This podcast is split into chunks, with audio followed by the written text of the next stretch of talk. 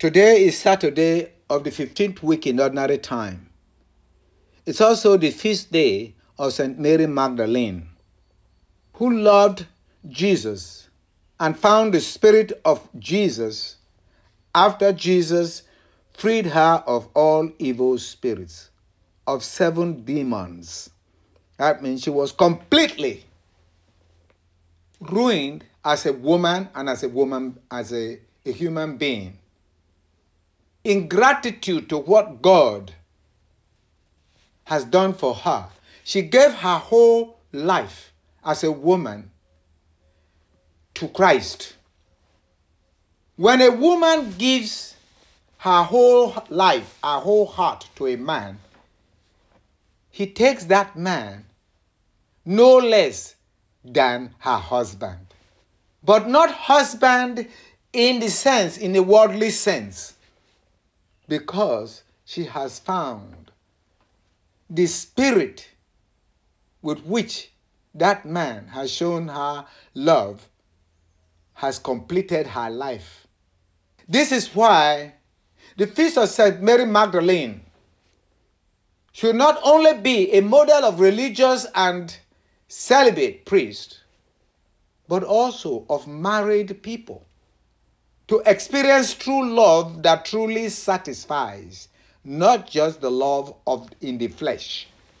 The spirit of that man has permeated the spirit of that woman. And Christ being God, the spirit of God permeated her.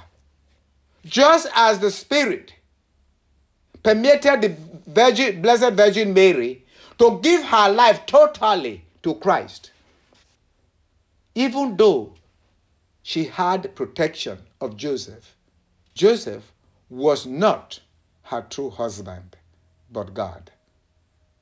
Hence, the child born will be called holy, the Son of God.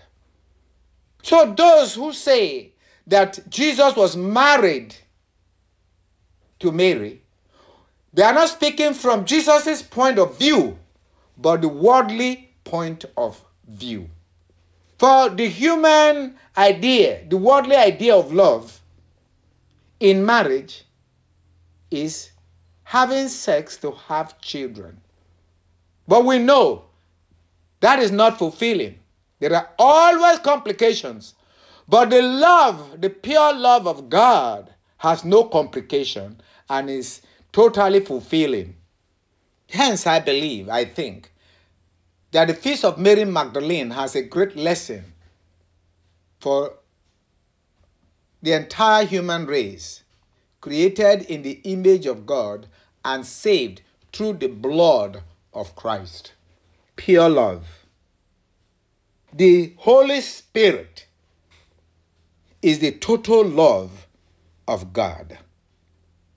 Our readings today are taken from first reading, Song of Songs, chapter 3, verses 1 to 4. The gospel reading is from John chapter 20, verses 1 to 2, 11 to 18. The first reading captures the true nature of love when a woman falls in love with a man. She calls him my master, my Lord. She has her own identity, but when she falls in love with a man, she yields her identity to that man. So that without man, she cannot sleep. She cannot find herself. She cannot find completion in her life. That is why, from a woman's point of view, when she falls with, uh, in love with a man, she calls that man my husband, and has no desire for any other man. Whereas in the flesh, when a woman is ovulating, she can desire any man in order to procreate, to prove. But love, and so giving birth in the flesh does not totally complete a woman. But when one loves a woman, when a woman feels loved by a man, she feels completed. She's not ashamed, she's not shy about that man. she can stand totally naked. She's totally naked before that man without feeling ashamed. So, this love is a correction of the love of Adam and Eve after they had sinned. Because when God, who continued to love them, called Adam, he says, We are ashamed because we are naked. But when a woman is not afraid to be naked before a man, he, she regards that man as a husband. And she searches for that man to find her life.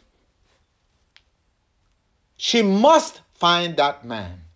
It occupies her whole heart and mind.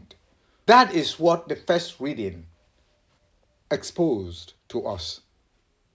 In her search, she truly finally found her lover and she was complete. Celibate priests and religious should really contemplate this feast of Mary Magdalene, the love of Mary Magdalene for Jesus, that many people, in a worldly sense, oh, said, oh, Jesus was married to her. From point of view, from that point of view, Mary Magdalene was totally dedicated to Christ. And if priests and religious are this dedicated to Christ, they will find the satisfaction of finding love. So, similarly, the married people. That is why chastity is not about sex, it's about purity of heart. So, because most religions, we want to ask them what is chastity, the vow of chastity. They say, oh, not committing the sin against the sixth and the ninth commandment. Far from that. It's finding love in your heart and committing your whole heart to Christ until you find him. The love Mary Magdalene had for Christ was also explained in today's gospel. That even when Christ died, she performed the customary rituals of the Jews of anointing the body for three days she did not want to see Jesus dead. So on the third day, not finding Jesus, she was amazed.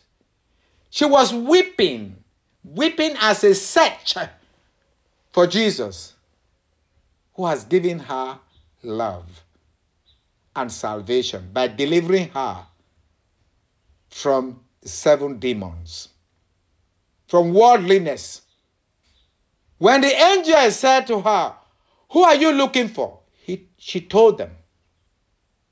And when she turned around, she found Jesus, but still thinking in the flesh, he thought he was, a, was the gardener until Jesus called her by name, which reached the core of her entire life. Then she believed she is not, he is not dead. He is truly risen. She was the first messenger of the risen Lord to his disciples. Thus, teaching the disciples how to give her whole heart to Christ. As she gave her whole heart to Christ in her search for the missing body of Christ. Let us pray for the church, especially for priests and religious who have given their whole heart to the service of Christ, to truly search for that Christ, for Christ, in their whole heart and in their own whole life until they find the love of Christ as the Holy Spirit taking over our lives. We ask this through Christ our Lord. Amen.